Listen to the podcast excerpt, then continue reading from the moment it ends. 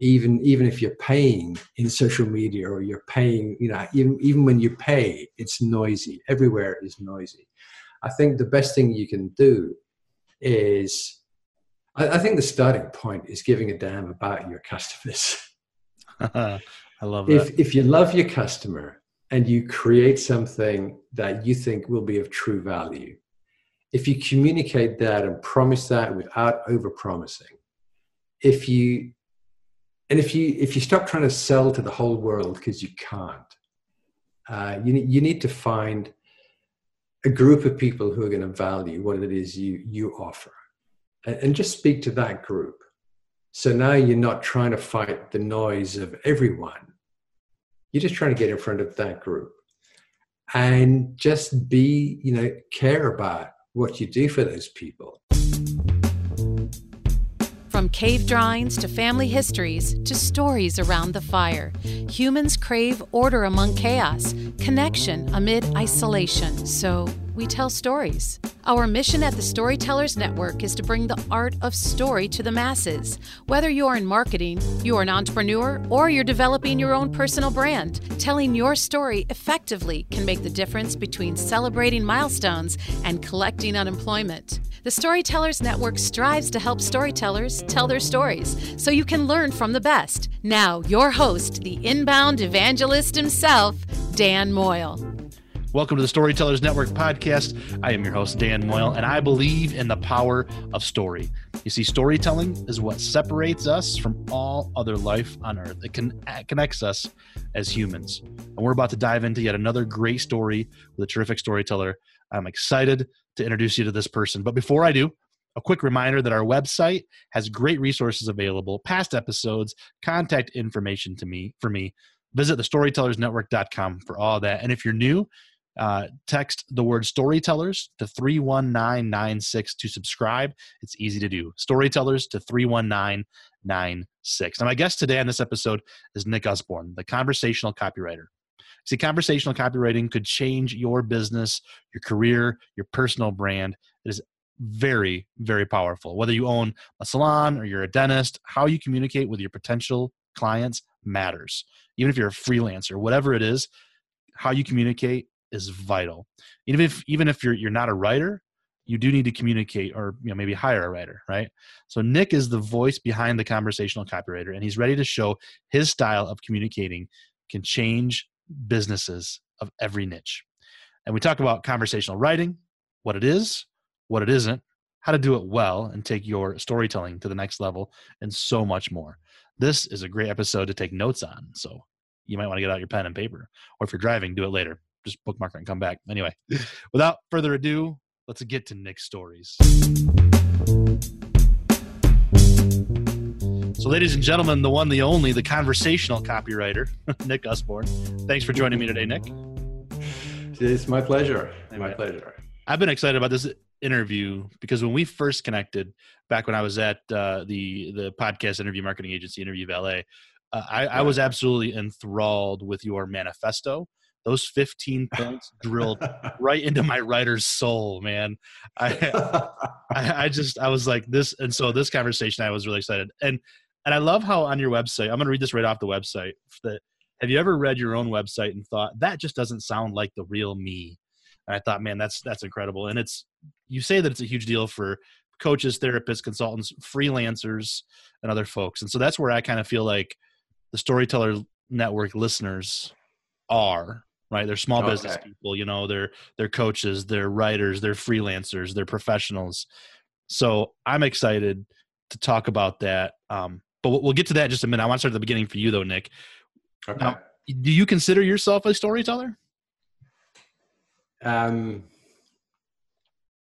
it, hey formally probably no but when i think about it then yes because hey i've been in marketing this this is my this year is my 40th anniversary as a professional copywriter. Congratulations. Uh, so yeah if i actually think about it i've been telling stories for a long long time. Yeah. Um, and uh, hopefully honest stories and true stories. Right. Well that i think that's the key right? Some people think oh you're making up stories. No we're just no i'm not making up stories. I'm, I'm, I'm, I'm just picking the stories i want to i want to share. So 40 years. So does is that 40 years kind of where it starts for you, or did you realize at some other point you kind of had that gift of storytelling and you wanted to use it in some way? No, like I say, I've never. Um, hey, I, I have. I, I kind of draw this distinction in my mind in when it comes to story. I, well, you know better than I do that there's so many people out there talking about story and storytelling and marketing, and it seems to me a lot of people are talking like about story, like with a big S.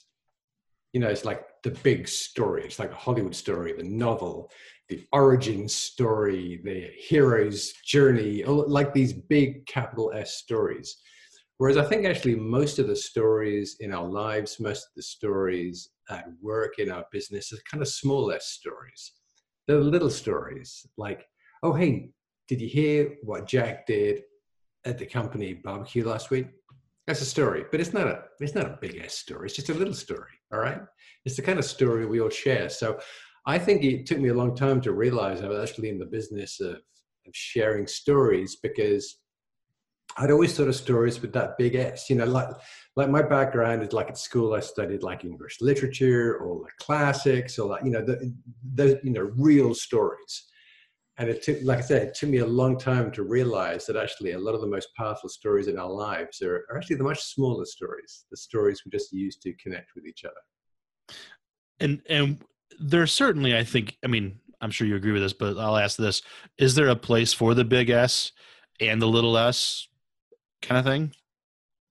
I think so. Yeah, sure. And and I think uh, I think uh, you know there are certain brands where if a if a business has like a really interesting origin story, then go for it. Do the full formal sort of. And and if it has like you know the arc of the hero's journey of a company kind of getting into a space it wasn't sure about, and things were going well, and then things were going badly. I mean, if you've got a great story, then absolutely go for it. But honestly, uh, I think most of us we, we, don't have that huge dramatic arc of a formal story that could be you know published as a story. Right. Uh, we you know we work with the smaller stories, and, and, and I think s- smaller stories, simpler stories, everyday stories.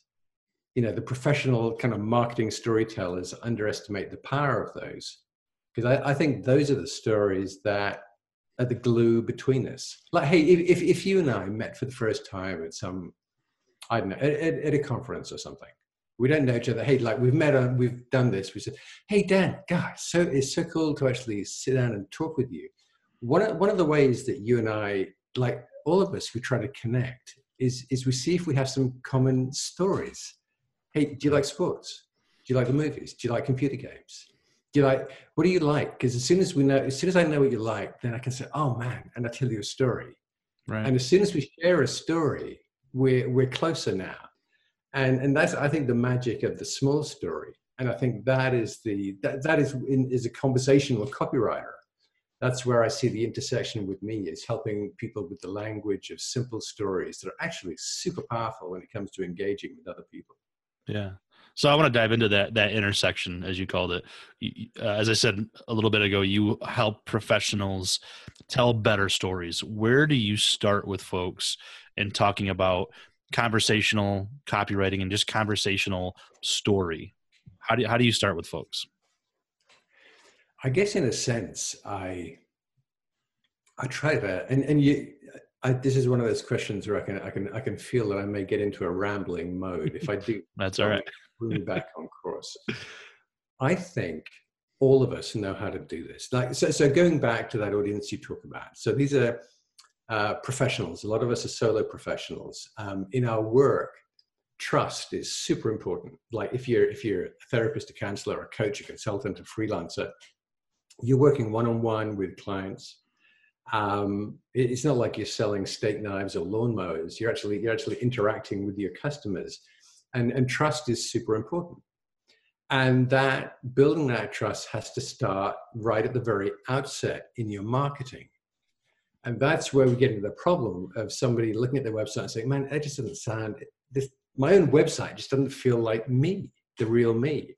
It sounds like it was written by a marketer or it sounds too business like it sounds too formal or full of business gobbledygook it doesn't sound like the real me And so part of what I'm teaching with conversational copywriting is let go of the the kind of fancy marketing talk, let go the fancy business talk, because in fact your own personal persuasive voice is, is, natural, like everyday voice, conversational voice is super persuasive.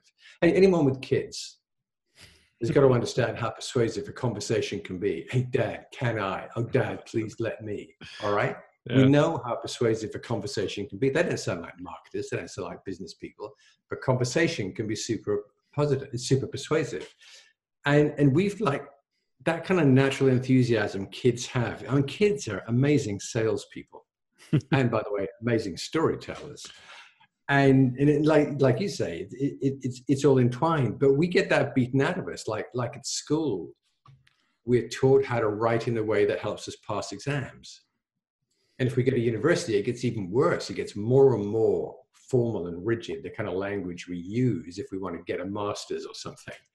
And then we go, maybe we go to business school and we have the kind of that, that natural feel for natural language completely beaten out of us. And now we're just going to sound like some kind of business computing writing machine. Yeah. Mm, and right. it's like we, we all knew how to do it. Like as kids, we knew how to write conversationally. As kids, we knew how to tell stories, share stories. And it's like we have that spontaneity, that creativity, that, that natural ability to engage with others. We have it kind of beaten out, educated out of us, not beaten out of us. But in some cases. Do you know, you know what? I'll t- okay, you want I got. a, You want a story? Yeah, why, yeah. Why do I say beaten out of me?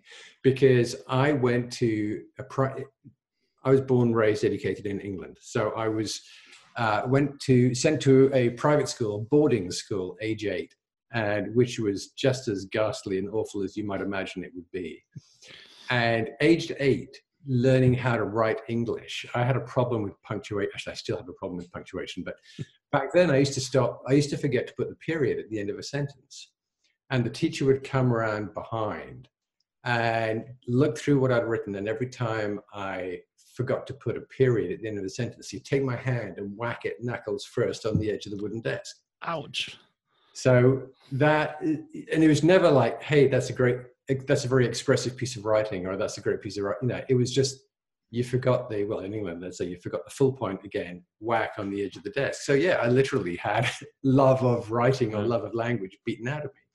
Um, now, hopefully, for most people, they didn't have that physical experience, but but I think it happens to all of us, and we lose the ability to write conversationally and naturally. We lose the the spontaneity of, of that small s story Mm. In, in fact, the, the only time we really get back into that is when we walk out of the classroom or we walk out of the office and we go to the bar or the coffee shop and we sit down with friends and we start talking. And now, if, if you go go into a bar and you'll find all these pockets of people having conversations, step up and listen to those conversations, and you'll find a lot of the time a big part of that conversation is the sharing of stories. Yeah. It's that, hey, did you hear about? Oh man, you're not going to believe what I heard. Or just the, the, sharing of stories and the bonding, or like I said, maybe it's about sports, maybe it's about where they went on vacation, um, stuff like that. So yeah, stories, conversation. The, the, the language is is all tied together, and and it's all part of. I think I'm rambling, but it's, it's all part of that spontaneity. And when you have that spontaneity, now you have true engagement Mm. And you have, and this awful overused word, this authenticity. It's like is is like you feel natural. So if I go to a therapist or a consultant's website, I, I want to feel, I want to honestly feel that person's voice. I want to I want to have that first step in getting to know them, and I want to feel I can connect with this person. I feel this person is accessible. I can engage with this person. I can trust this person. Now, if that person, in fact, is just writing at me with hard charging sales copy, I'm, I'm not going to have any of those feelings. I'm actually going to feel defensive. Like, you know, if, if, it, if it's sign up now or blah, blah, blah, blah, blah, if, yeah. if, if it's, it's the hard charging marketing or if it's just business gobbledygook, uh, then that creates distance as well. So that's the commonality, I think, with conversational language and and and stories is they remove distance between people. They yeah. create engagement and intimacy between people. And do you think that being conversational and authentic, um, like truly authentic, not the buzzword, but do you think that can also drive certain people away? And is that okay that it does? Like if my authentic I, I was, self, I was, I was going to say is is that uh, yes, I think it's fine that it does, and I think one a, a, kind of litmus test I have for myself, like particularly if I'm writing stuff for my conversational copywriting website or course or whatever I'm doing, is first of all I'm I'm writing to my audience. I'm trying to mirror the concerns, the emotions, the language of my audience. I want them to feel that I hear them, that I'm connecting with them. And then I do this slightly perverse thing in my mind is I ask myself, am I pissing anyone off? Mm. Am I upsetting anyone?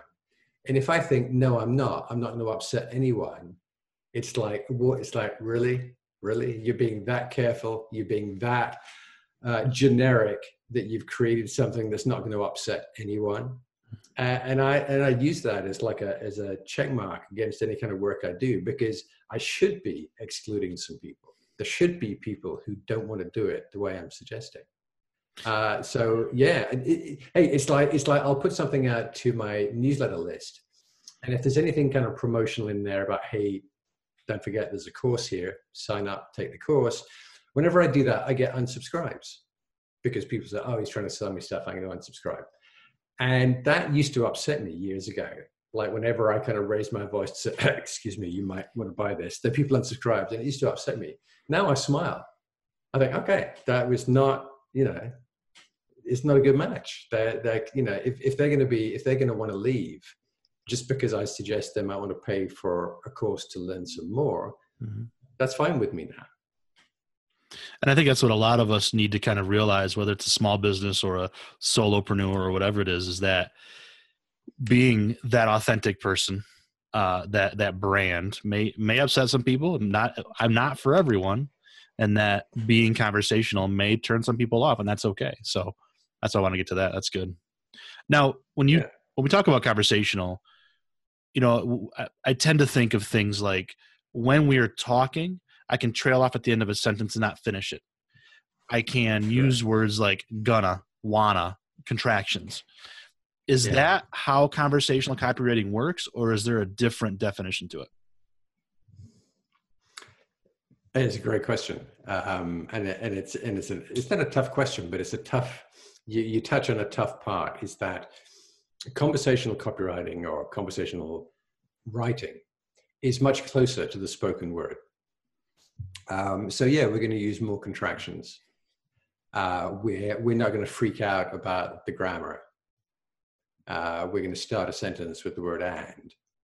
We're going to mess around with our verbs a bit. And we're not going to mess with grammar to the degree we're making it harder for people to understand. We're just going to use the kind of grammar we use when we speak.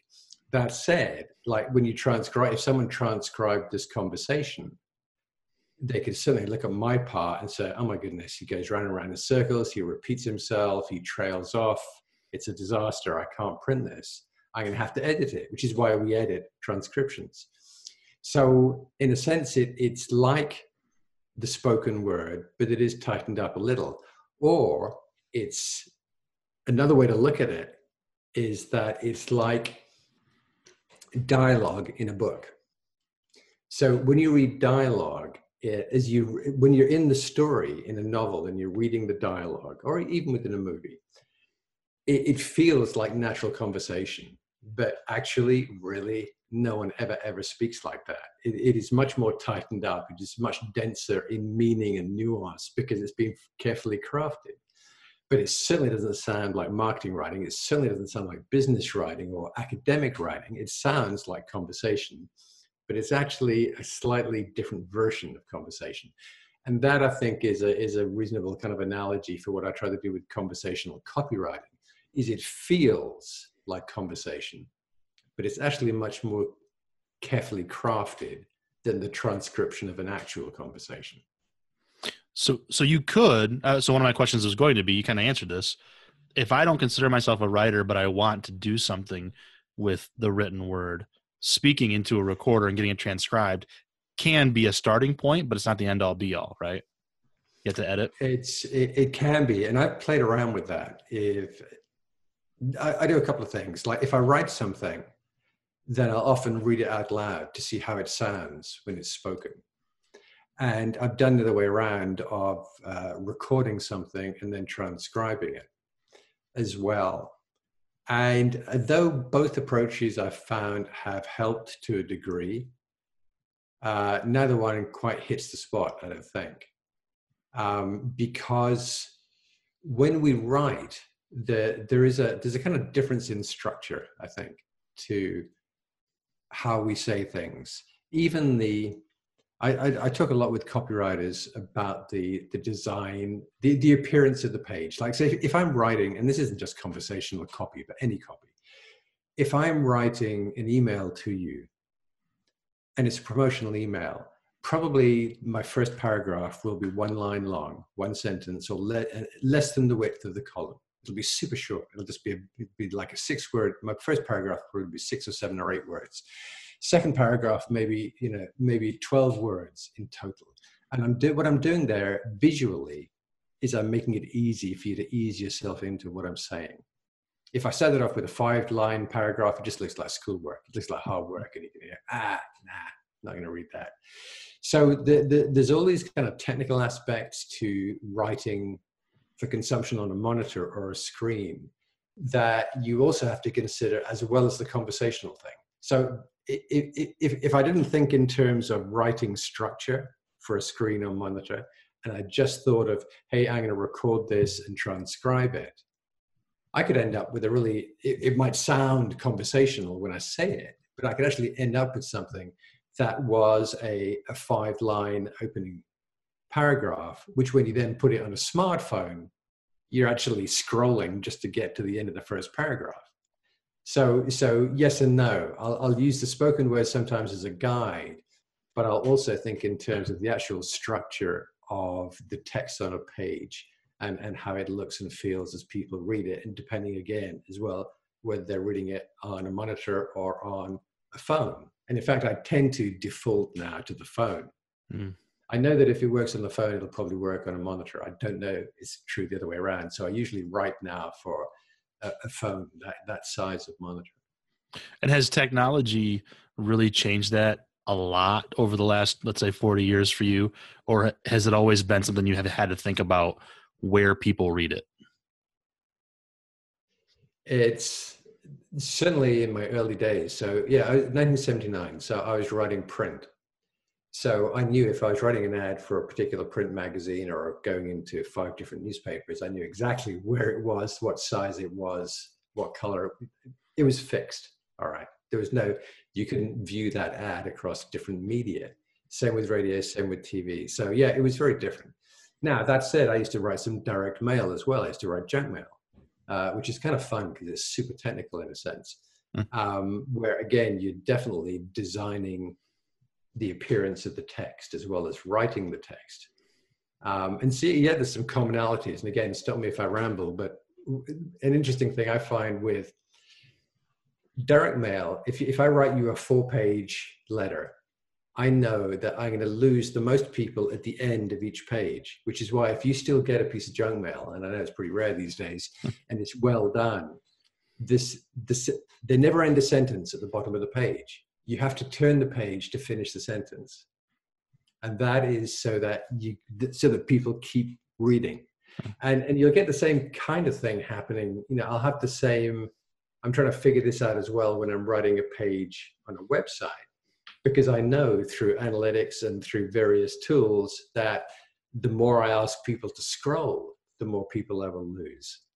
So i have to be mindful of the same kind of dynamics. But back to your question very very different today uh, where people and also people are so much there's so many more distractions today.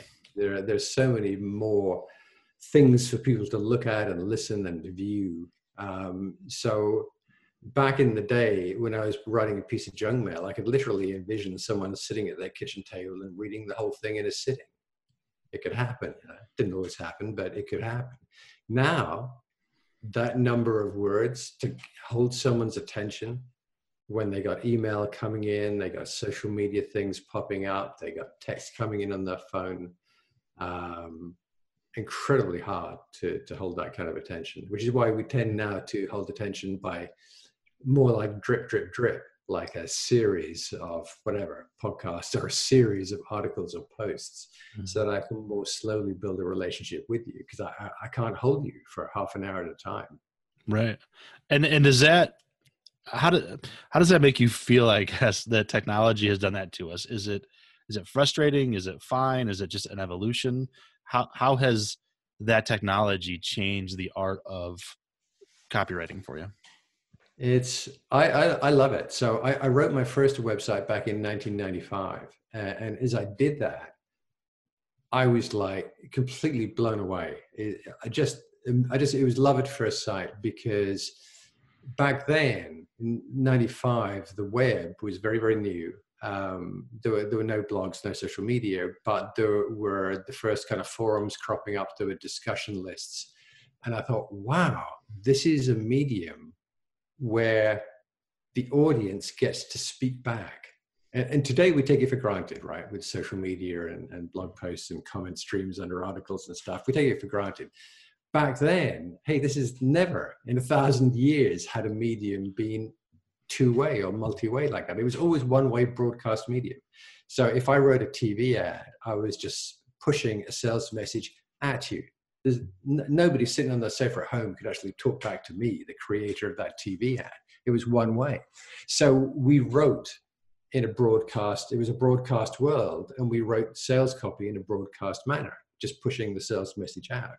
The web comes along, and that changes utterly because now I can actually listen to my audience. Mind blowing. And, and again, so many companies don't actually do this, but but like before I write anything, and like if I were writing a website, if I were a consultant or, or a coach or a therapist or whatever, I, I would spend most of my time actually listening to my audience. And, and I could do that everywhere and anywhere. I can go to social media, or I can go to discussion lists, I can go to I, I, can read review book reviews on Amazon. I can well, I, I, can listen to people. I can listen to the language they use. I can listen to their emotions. I can understand what upsets them, what delights them, what frustrates them. And the fact that I can listen to my audience changes everything because now when I write back, I can write back to them addressing their concerns, that touching on their emotions, using their language. So my job as a copywriter has changed completely. In a sense, I have to kind of let go my craft or my back in the day i tell you the, people joke about it but it was true. We'd spend when we were writing print ads which i was doing for the first few years uh, half half of my mind was thinking about the audience but at least half my mind was thinking about the award of jury. Will i get an award for this ad? Is is this ad is the headline clever? Is it beautifully crafted? Is the design just so and and it was weird because that was this broadcast world. And, and now in the world of the web i have to kind of put aside that it's not about me being clever. It's me it's about me like that if you want to be a good conversational copywriter or a good storyteller first you have to be a great listener. You, you can't you can't write online copy well without being a good listener. So you listen to the words you listen to the language you listen to the emotions Uh, and so, yeah, the, the web has changed, to my mind, has changed copywriting completely. So I, have always been at heart a, a conversational copywriter. But with the arrival of the web, it's like, wow, now this is where this belongs. This is, this is the this is what copywriting should be. And it now it allows me to be persuasive in a way that is is more authentic it's more transparent it's more engaging it's more honest. I can sell stuff without being one of those creepy salespeople. Yeah. Yeah and, yeah, and, and again that's that's essential for the solo professional. If you have a high trust business you've got to sell without being creepy without being too salesy or hypey. And and it's and i think it comes back to having conversations and helping others and and that's exactly what you're teaching. Do you think that um, conversational copywriting and conversational marketing can happen even when it's a a button down industry like uh, like attorneys maybe or financial? Can that still be conversational? I think so. I think so. I, in fact i had this um you know i i i I, pro- I, talk about conversational copywriting for solo for social for solo professionals because it's almost like for me it's the easiest easiest way to explain it to me it's such a no-brainer that if you're a solo professional looking for a high trust relationship you've got to open that conversationally and then I got this email back from one of my students who was kind of cheeky. He worked in a bank, uh, an investment bank, and he was the head of a group of salespeople selling high end, like banking services to very rich individuals. And my first thought was, "You cheeky monkey! You should have. I should have charged you twenty grand for that." And you just bought. Because what he did is he bought the course, and then he made his whole team read through it. Oh, nice. And he said, so this is this is this is very corporate, very Wall Street, financial services. And he said it blew our minds. He said we had no idea how much distance we had been creating between ourselves and our customers and prospects simply by selling too hard and raising our voices too much. And they said, as we were going through the course and you were explaining about engaging by listening, by using less threatening, less salesy, and more conversational language. He said it was. It was just like boom. And he said we just went out, and he said immediately they just had. He said the, the immediate return was not financial. He said, but that came fast. He said the immediate thing was the response from the sales team's clients and prospects who were like saying, Oh man, you just sound like, I'm so glad you sound I'm finding these calls less stressful. You're not stressing me anymore. You're just talking to me. And so yeah, hey, if you can work in, if you can work for for bankers, it can probably work for everyone. Oh yeah. Well, and I guess what I hear you say, Nick, is that it doesn't have to be ultra casual. It just has to match the conversation of your audience, their level, right? Yeah. Yeah. And people say, hey, what about business to business? That can't be true. And I'm like, seriously? Seriously? I said, you explain, you tell me a single complex business to business transaction that occurred without a conversation taking place between a salesperson and a prospect. Every B2B mm-hmm. sales interaction includes a conversation, usually by phone, sometimes in person. Mm-hmm. It's, it's, you know, B2B has always been conversational. And indeed, it's, we talk about case studies and in B2B or case studies in marketing. And what's a case study? It's a story. Mm-hmm. Absolutely. Yeah. And it, yeah. so it's everywhere and weren't those most of those conversations back in the day on the golf course? So now it's just the website, right? Yeah, absolutely.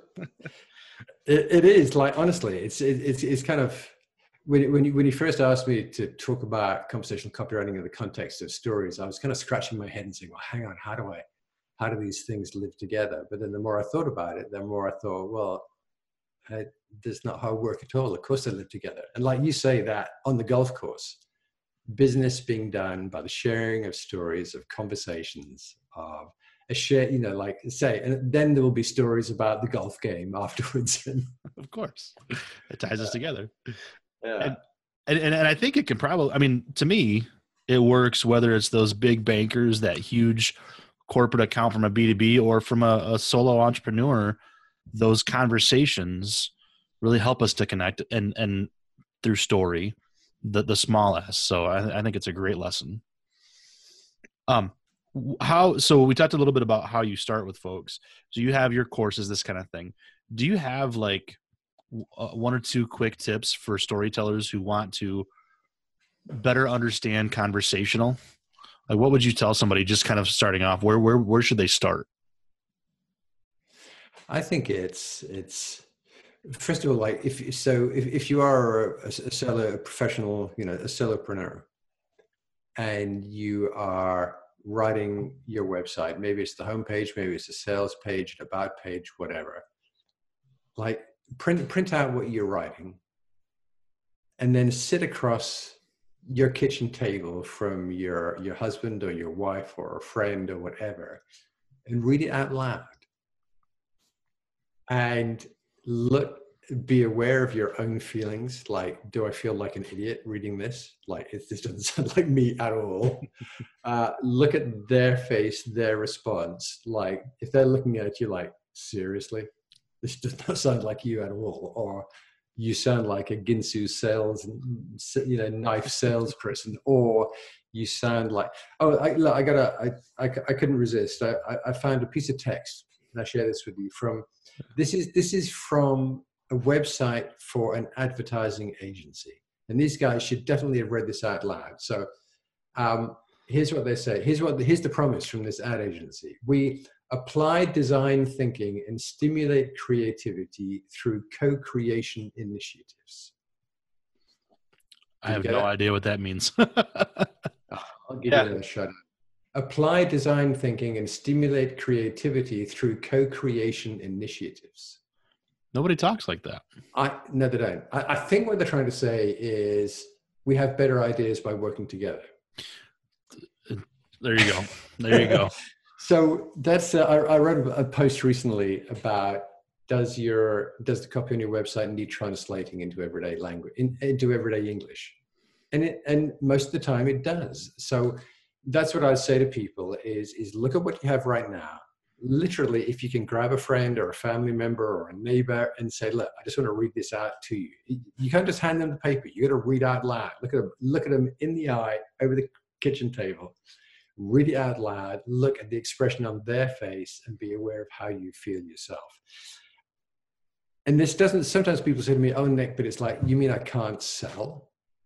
And I'm not saying I'm not saying that at all. You can sell your heart out, but it's got to it's got to be you it's got to like sometimes I, have been selling something to getting all enthusiastic about something and i'm in front of a friend and they just smile and they say oh man it is so cool to hear you, you you're just so excited about this like you're so I, I don't sound like a salesman i'm just super pumped about it because it's real mm-hmm. and like if i'm selling you something and i believe in what i'm selling and i believe that you could benefit from it and i get really pumped and excited about it then yeah, heck, I'm selling, but I'm not really.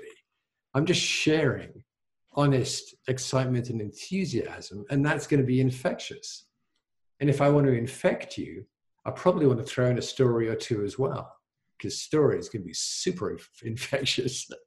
Mm-hmm. Um, but so so yeah, do that test. If if you sound like some crazy salesperson, if you sound like some weird button down business person and you're neither of those things naturally, then it's going to sound weird when you read the stuff out. So you want to rewrite your website to the point where when you read it out loud, it it it sounds like you. It sounds like the real you. It has got tremendous energy. It shouldn't be. I'm not saying hold back. Don't be. You know, uh, uh, you know, people want to feel the energy and the enthusiasm and the commitment uh, but they want to they want to feel that it's honest, that they can trust you, that it's real and true. Mm-hmm. And it, and it brings personality. You can be as as whimsical and fun as Ben and Jerry's ice cream, or as kind of snarky and and young as Dollar Shave Club. Whatever right. your personality is, bring it out in that in that writing.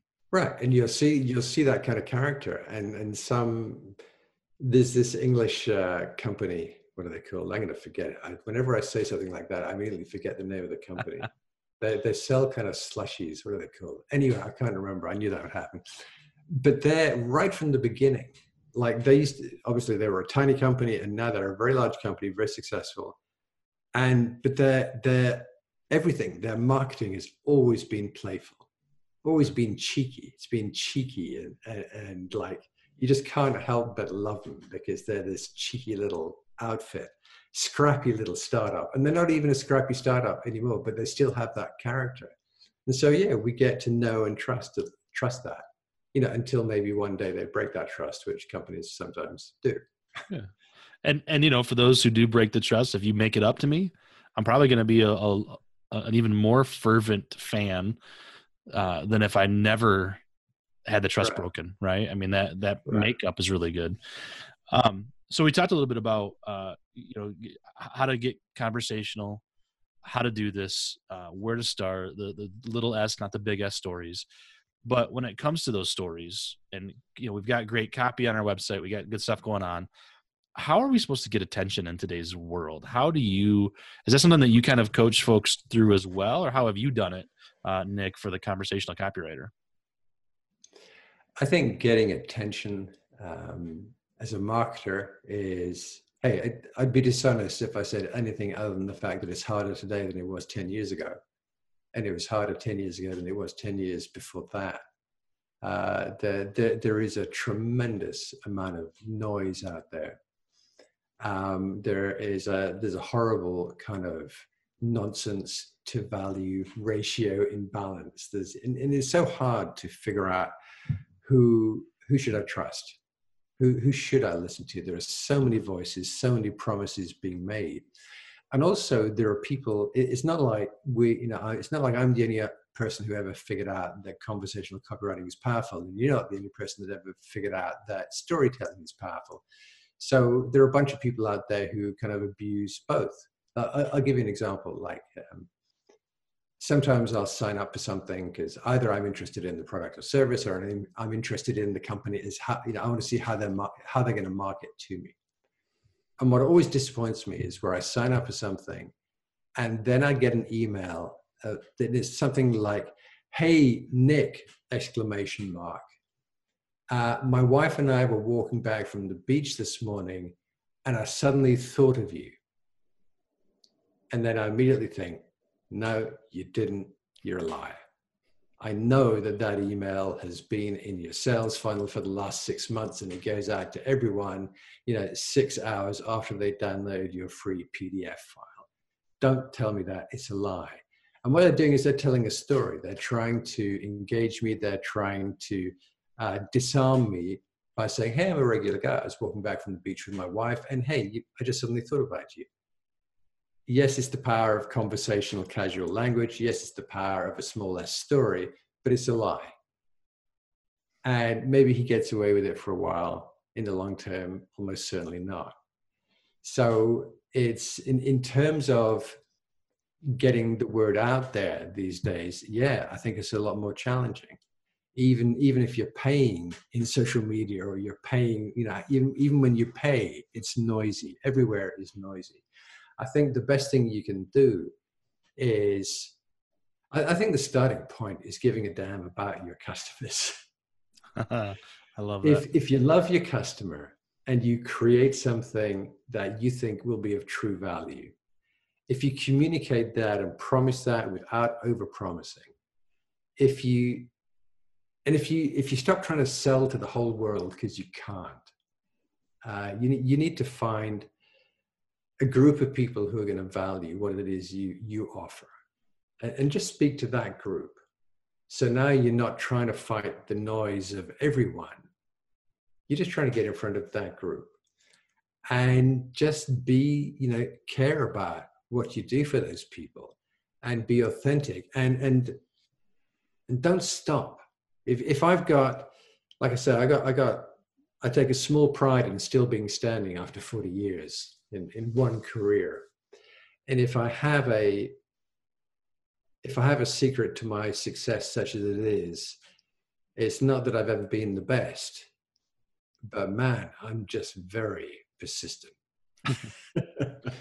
I am very, I'm relentless. Like if I want to do something, if I want to achieve something, I, I'm pretty obsessive about it. And I think in today's market, you need to. So you've got to, like I say, I think you should, I think you need to love your customer, but you've also got to love your message. You got to love what it is you're trying to achieve because it's going to be a hard grind. And the, the, the difficulty is, is the stories we tend to hear online is, hey, I sell X. Let me introduce you to Jack he took my course, he followed my advice, and now he's making 50 grand a year. All right, so so Jack is always the case study, but Jack is 0.1% of the total. So so we get this weird distorted image with all these promises out there. So yeah, I think you have to be super transparent, super honest. I think you have to love the people you're trying to serve. You have to love the the promise you're making and and there's kind of a bond there where I, I was talking to someone who wants to do some some kind of co-marketing with me on conversational copywriting, and his ideas are, are too aggressive for me. I said, no, this really isn't. This isn't kind of my promise to the people I sell to and the people I work with. And he said, well, you're leaving a whole bunch of money on the table. And I said, I know, of course, I know that. I know that. Of course, I am. I know that. And that's the trade off because I'm in this for the long haul. I want to build this relationship with this audience. I want them to know they can trust me and I'm not going to push them too hard. And if I leave some money along the, on the table along the way, that's okay because I'm in this for the long haul. I'm rambling now, I can tell. I, I like the idea of being in it for the long haul and leaving money on the table because I think too many people, especially from what I've seen, especially right now, digital marketers are that push, push, push, or solopreneurs that everybody has a course, everybody has a I'm going to make you rich thing. And it's like, no, no, I just want to do good work. Oh, that's exactly right. And, uh, and what I dislike is the sense that, and, and I, and I, I, fall prey to this myself. So I'll, I'll look at colleagues and stuff who, I don't know what, they got bigger houses or fancier cars or whatever and all of a sudden I, I feel bad because I'm not as good as some of those other people I'm seeing out there, like good in terms of you know riches, as it were. Mm-hmm. And I think a lot of marketing is aimed to do that to us, to make us feel that we could do better, like you know others are doing better than we are. So it's quite a minefield out there. Uh, make us feel bad about ourselves, right? waxing awesome. We're getting a little philosophical here now. That's that's the best part of the conversation right there. I love that kind of stuff. um, so so kind of t- in that same vein, I mean, you're you're somebody who has who may have colleagues who have bigger houses or or fancier cars, but you've had quite a career. You, have kind of made it to this point where you're able to offer these courses and stuff. Do you ever kind of feel like you've kind of landed in this really good spot? How does how does it feel to be at this point in your career? As a storyteller, as a as a copywriter?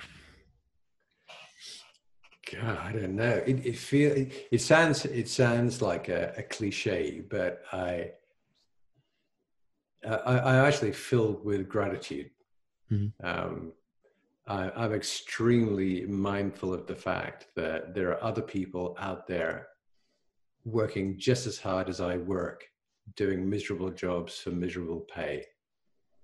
Um, and I, I'm very aware of how fortunate I am in loving what I do and being able to make a decent living. I mean, I don't have a huge fancy house. I don't have a huge fancy car, but I make a very, you know, I make a comfortable living and I'm hugely grateful for that. And that this career path has, has given me, not just me, like, you know, I, I got, I got, I've raised five kids. I got seven grandchildren. Hmm. Um, this, this career has been wonderful for me and, and my family. So I'm super grateful for that.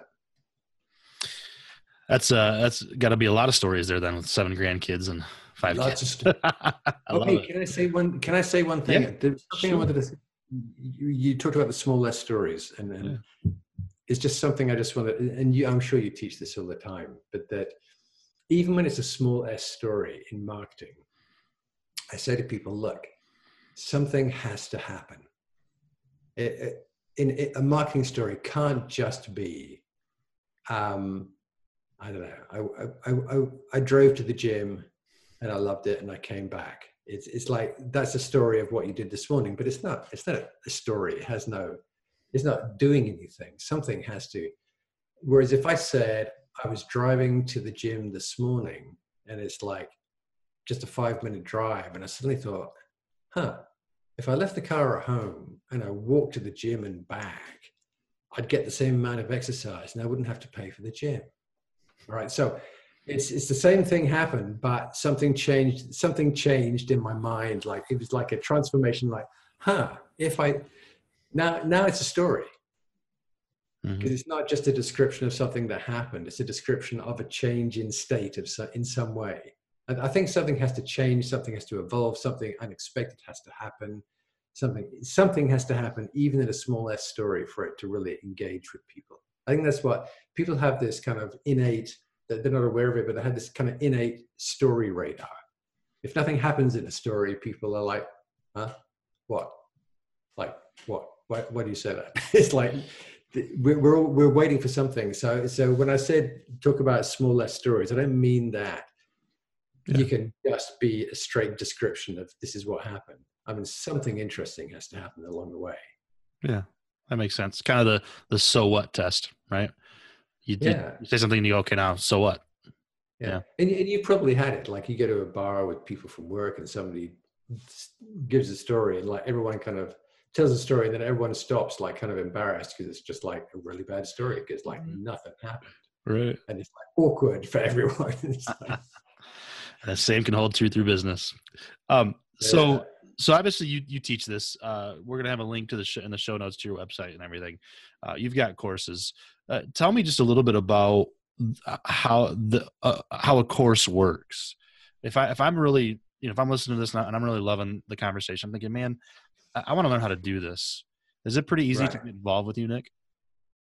Sure. Um, I have a, I do. I, have a course on this. It's kind of video based with uh, slide, video based slide presentations, uh, different sections, different lectures. There are 18 different lectures in total, and, and it kind of goes through uh, of like the principles of conversational copywriting and then how to apply the conversational approach across different media like email and social media and web pages, things like that. So, so it's real hands-on. There's homework assignments. Um, the I, I presented in different tiers, like, and there's different prices, but there's also different levels of engagement. Um, that you know, you step up at one tier and you get this kind of group coaching. There's a community there uh, which is great, which is fantastic. I love that part of it. And then in the top tier is actually some one-on-one coaching and engagement with me personally. Um, so yeah, you can just choose the level that, that best suits. Um, but definitely, it's a complete course, and there's bonus materials, and I'm adding. In fact, I add everything, add something every week now. I'm adding a new video to the course, so you buy it once, yours forever, and it just keeps growing and growing. Nice. I never stop thinking about it. It's, an, it's a healthy obsession, right? Yeah, that's that's awesome. Well, it uh, it's been an, an, incredible pleasure, Nick. I, I want to wrap it up with one last question for you. If, yeah. if someone were to say to you, "Okay, Nick, you're done telling stories," what would that last story look like that you'd want to go out on? Is it like a deathbed story? Yeah, maybe. I don't know. I mm-hmm.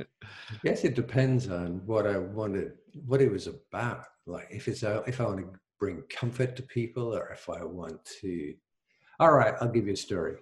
Life. So this is a lesson. So so one of my weaknesses in life is I keep giving people advice when they don't ask for it, and it annoys some people. But so on my deathbed, I give one final st- piece of advice through story, whether people wanted to hear it or not. So here's the story. It's a true story. you love that one. True story. so when I was in my teens, I guess I was about 17 at school in England, there was this kind of exchange or transfer thing. And me and some buddies from the school ended up as guests of the Norwegian army at some Norwegian army base buried deep in the forest somewhere in Norway. Uh, I, I, have very hazy recollections, but it was kind of weird anyway, part of what we were doing, in fact, this is like in the mid 70s, all right? So um, there were, you know, there's no phones or GPS. We just had a pencil and paper and compass and a map, and we did this orienteering. And we had to get from the camp to some point where they picked us up in the truck by the end of the day, going through the Norwegian forest and rivers and all that stuff. And we were sent off in groups of two, uh, spaced out and so this this army, Norwegian army guy, he's he's giving us the maps, and he he says one one piece of advice before you go. He said, when you're reading the maps, which you're going to have to do if you want to find the truck at the end of the day, when you're reading the map, because this is out in the wilderness, if there ever comes a point where the map and the land disagree, always remember the land is right. And he said that, and it was like this, like it just fired off all these circuits in my brain. It was like boom, and like th- honestly, from that from that point on, like in life, and, and often it's where people have said, "Okay, here's what you need to do. Here's the map." And I love a map. I love maps to help me get to where I want to be. But where where I see that the information on the map does not correspond to the reality I see in front of my face. I'm, I always, I still, like it was one moment, he probably took like 30 seconds to say that to us. And I've remembered it like ever since. It's like where the land and the map disagree, always remember the land is right. So good. Yeah. well, man, Nick, it's been an absolute pleasure. I really do appreciate you taking the time. Where's so? Where is the best place for listeners to find you, man?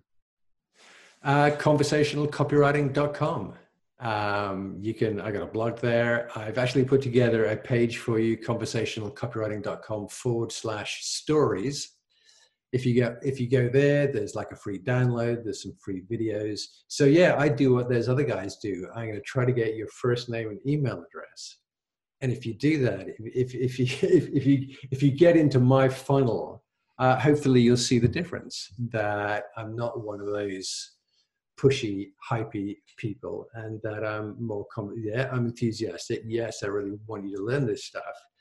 Uh, but hopefully you'll see a slightly different tone, and hopefully the voice you hear on the set on the website and the voice you hear when you read my emails is the same voice you're hearing now. Because if it's not, I'm doing something wrong. Uh, this is what it's meant to sound like. it's meant right. to be me. And, and I'd say anybody listening, uh, stamp of approval. Go do it get involved in the next uh, funnel, man. Uh, well, one of these days we'll have to meet up for at a pub for a beer to hear the rest of the Norwegian story, how you got there, because that sounds amazing. So, oh, I, I, got, I got, I got, I got tons of stories. Give me a few beers, you know, I'm, I'm story central. Cheers, man. I'm in. I'm in. All right, man. Thanks for your time today, Nick. Well, thank you very much for inviting me. So, once again, thank you so much to the conversational copywriter, Nick Usborne. You can connect with him at the links he mentioned and others all in the show notes. There's his social media and all that good stuff. Uh, and if you enjoyed the episode, please consider sharing it with someone, post it to social media, text it to somebody who needs to know about conversational copywriting uh, and storytelling. Tell somebody on the street, wherever you can share it. Very much appreciated. And if you want to share your story with me, go to the storytellersnetwork.com and hit contact Dan on the contact page. Send me an email and let's connect. All right. Until next time, here's to telling our stories and having those stories to tell. Cheers.